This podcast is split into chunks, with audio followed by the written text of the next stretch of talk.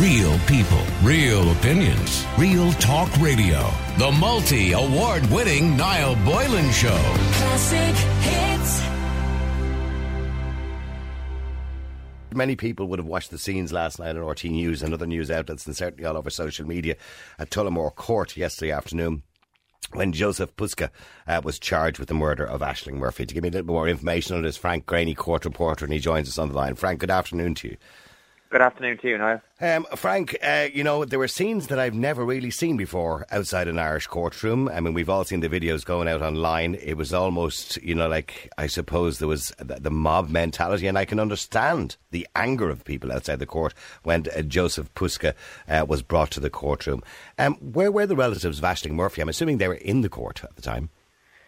I wasn't there in person myself, Niall, so I'm just looking at the photographs and, and, and the videos online and on various uh, news out- outlets. I'm sure you and uh, your listeners have have all seen today. And I suppose, look, the really important thing is that we focus on the process now.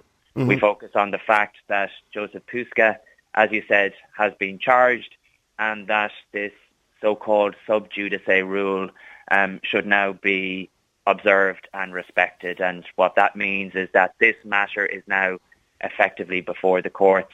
You know, these criminal proceedings would have become live um, long before Jozef Puska was brought to court. Technically, the case became sub judice as soon as he was arrested and charged in, in Tullamore Garda Station.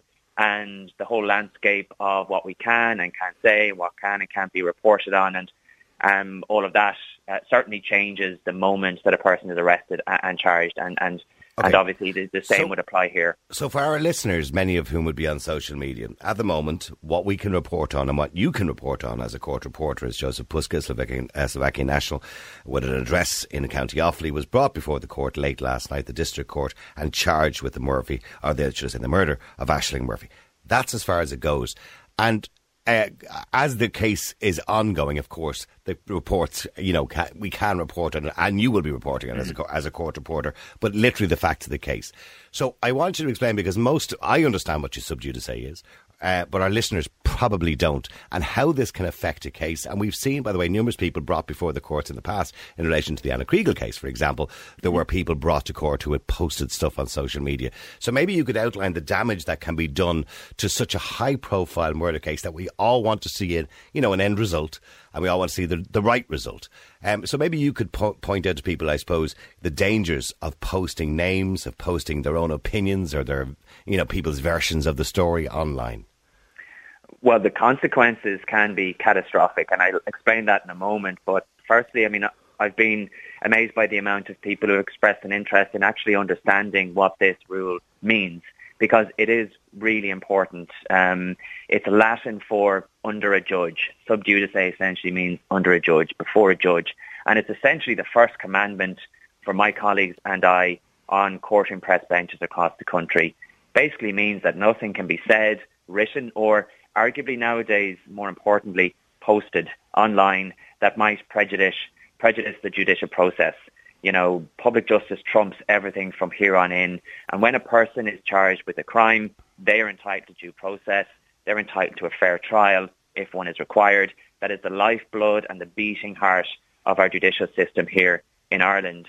In circumstances where a person pleads not guilty to an offence, and again I'm speaking in general terms here, um, they're entitled to a presumption of innocence and it's for a jury or a judge, if it's a non-jury trial, to decide on the guilt um, of a person or innocence as the case may be. Um, nobody else can make that call and it's vital that a jury, and I suppose this is why the rule is so important, it's vital that a jury makes that decision based solely and exclusively on the evidence that they hear in a courtroom.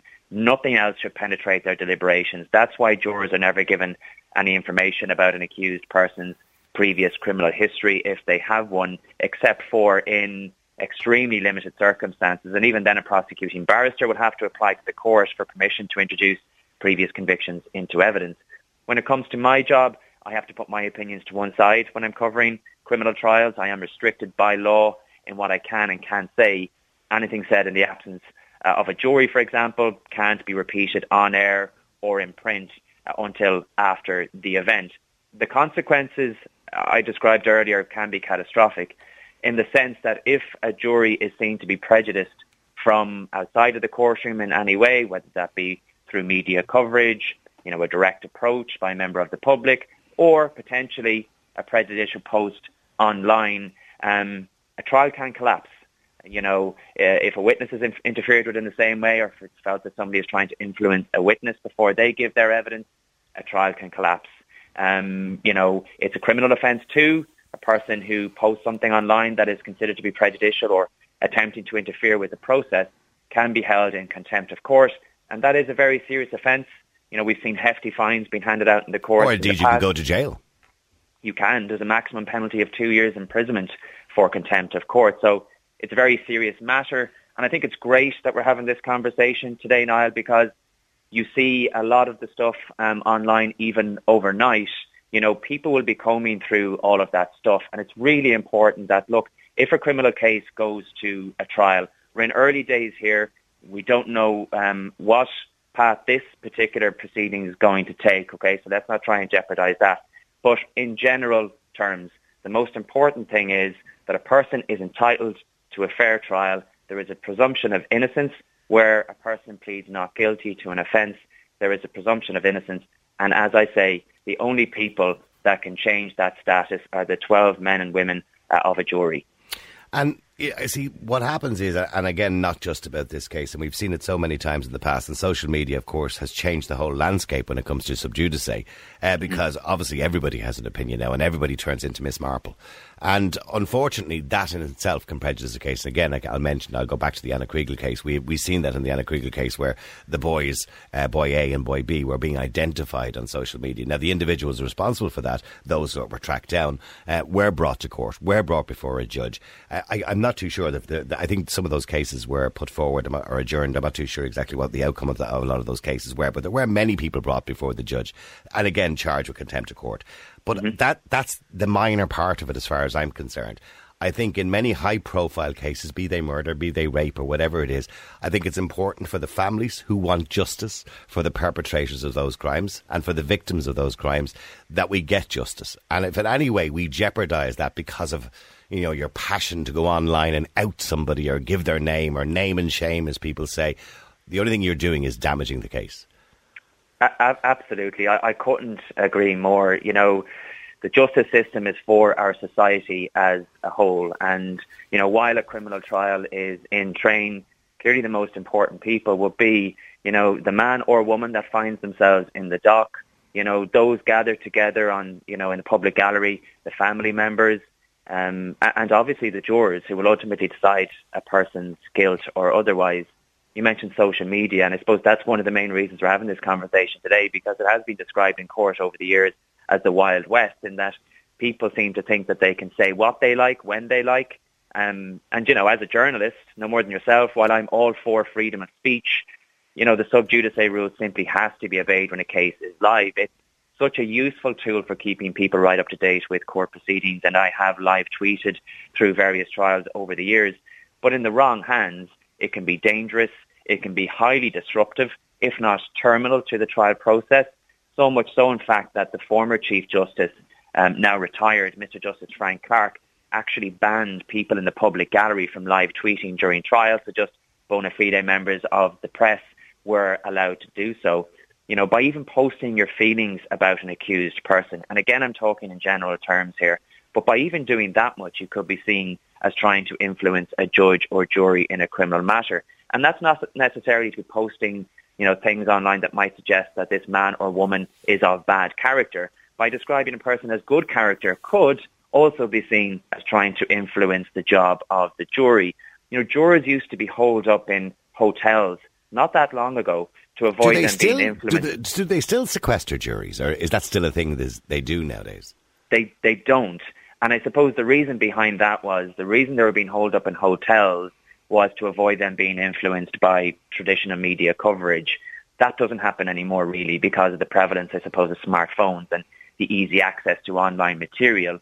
But there's still every jury that's sworn in before the Central Criminal Court and elsewhere, each and every one of them are warned from the outset and repeatedly throughout the process, and certainly again it's a warning that's given to them before they begin their jury deliberations, not to look up the case and not to speak about it with anyone aside from their fellow jurors. Again, the most important thing is that the sanctity of that jury room is never breached, that it's never contaminated, so that they can reach a verdict without any outside influence. People can find themselves, as we said, in an awful lot of trouble if they try to trespass on the work of the jury. And again, it can bring a trial down, which is not in the interest of anybody. It's not in the interest of the accused person. It's not in the interest of society as a whole. And it's certainly not in the interest of the victim. And I think it's really, really important to have this conversation and that people realise that this rule applies not when a jury is sworn in or the prosecuting barrister takes to his feet to address them for the first time. This rule takes effect from the moment a person is arrested and charged. And, and, I think you're right about having this conversation because so many times I get very frustrated as a presenter because we're talking about a certain thing and you might be on talking to us about a certain case and I get texts in, why don't you say this? Why don't you say that? And people don't seem to understand. And can we point out it, the media, obviously that rule is there for the media as well. It's there for everybody. It's not just for me. It's not just for Frank Greaney. It's for you. It's for Mary and John in your homes as well on social media, on Twitter and Facebook. It's for everybody absolutely, and it's that classic debate, isn't it, as to what is in the public interest or you know what is the public interested in. You know, I do my job, and some people might think that I'm just sitting there for hours on end and then regaling and repeating what I've heard in court. And while that obviously is, um, you know, a certain part of the job, I am very restricted in what I can and can't say. You know, my reportage, and it will be very short reports um, into news bulletins or maybe longer pieces on shows like your own. Um, but you have to be very careful to give a fair, accurate and balanced account of the evidence that you've heard in court. And you're also very restricted in what you can and can't say. Take, for example, the many legal arguments that are held in the absence of the jury. High-profile trials may go into legal argument for days on end, depending on what the legal issues um, that arise are. And obviously, we're very restricted in what we can and can't say in relation to that. You spoke about the Ana Kriégel trial and the fact that the two boys that were eventually convicted of her murder um, were described as boy A and boy B. They were never, ever, not once, described as boy A and boy B during the court proceedings. We sat there day in, day out, hearing both their names being mentioned at nauseum numerous times, day in, day out. But we couldn't identify them. We couldn't say anything that might lead somebody to identify them. You know, so there are rules in place and there are professionals that abide by them day in, day out, professionals like myself and my colleagues on those press benches. And it's really important. And I think like what Mr. Justice Frank Clarke did a number of years ago by banning people from live tweeting uh, from the public gallery um, was a very good indication of how the courts feel about the work that we do. You know, it's not any average Joe that can go in there and cover a trial. Yes, anybody can go in and listen to proceedings and tell their mates what happened, but you have to do so in a fair and balanced way. And again, you are restricted in what you can and can't say while a trial is live. The sub judice rule does eventually get lifted. You know, if a person is convicted, it falls away to a certain degree, and then you know we can reveal things like legal arguments that might have taken place during the trial, previous convictions if an accused person has a record, and our freedom to express an opinion is restored at that point. But we do usually wait until the person is sentenced. Because I was always confused about that. He's even working in media. There was, a, you know, and I've spoken to newsrooms who would know a lot more about this than I would uh, in the past in relation to the sub judice rule. So when a person is convicted, it can be three or four weeks, or maybe even a little bit longer before the judge decides to sentence. And for that period of time, does the sub judice rule still stand? Because maybe people could argue you could still influence the judge, maybe not the jury at that stage because he's already been convicted or the person's already been convicted, but you could still influence a judge and and that's like judges will argue that you know they're immune to influence, but the law doesn't really see it like that. So that's why, for example, you would only hear take for example during a murder trial if you know um, a victim's family wants to address the media outside court afterwards. That's only facilitated after a sentence has been handed down. Um, and it's precisely that. It's that, as I say, judges will mm. claim they're immune to influence, but again, the law doesn't doesn't say it like that. So the sub judice rule is only really lifted um, after a sentence is, is handed down because there is that risk of potentially influencing a judge, particularly in cases where a determinate sentence is being handed down. It's a little bit different with murder because it's obviously a one-size-fits-all approach with just that mandatory life sentence. But take, for example, a manslaughter case where there is the potential to hand down a lesser sentence. Well, obviously, one could argue that a judge may be influenced by certain public opinion and, and media coverage. And again, it's important to point out that judges will say that no, they're completely impartial to all of that. They will just look at the evidence before them. Listen, it's been nice talking to you, Frank, and I think it's been a very important conversation and one that needs to be had because so many people, I've, I've watched it last night, so many people posting different stuff all over social media in relation to the case. Uh, and again, please, everybody be careful. Listen to what Frank said. I think it's extremely important because the last thing you'd want in any case, be it murder, rape, or whatever, any serious case, particularly, although subject judice applies to all court cases, but particularly to more serious cases, the last thing we want to see is a retrial or a mistrial or a case collapse because of undue influence to the jury or judge. Uh, thank you very, very much, Frank, and I appreciate you coming on the air. No bother. Thanks, Niall. Uh, there you go, Frank Greaney. What a great court reporter, by the way. We've had him on many times on the air. And um, as when you listen to Frank coming on the air, the professionalism is unbelievable. He can literally only tell you what is said in front of a jury, nothing more than that, and he must quote perfectly. Even if he misquotes, he can be taken up on it. So I would ask everybody, everybody, you all watched the scenes last night. I know how angry everybody is. I understand completely how ev- angry everybody is. But I would ask you please to stick to the facts of the story. And anything from now on until a time that um, the court case is held, I would ask everybody um, to please restrict what they put on social media.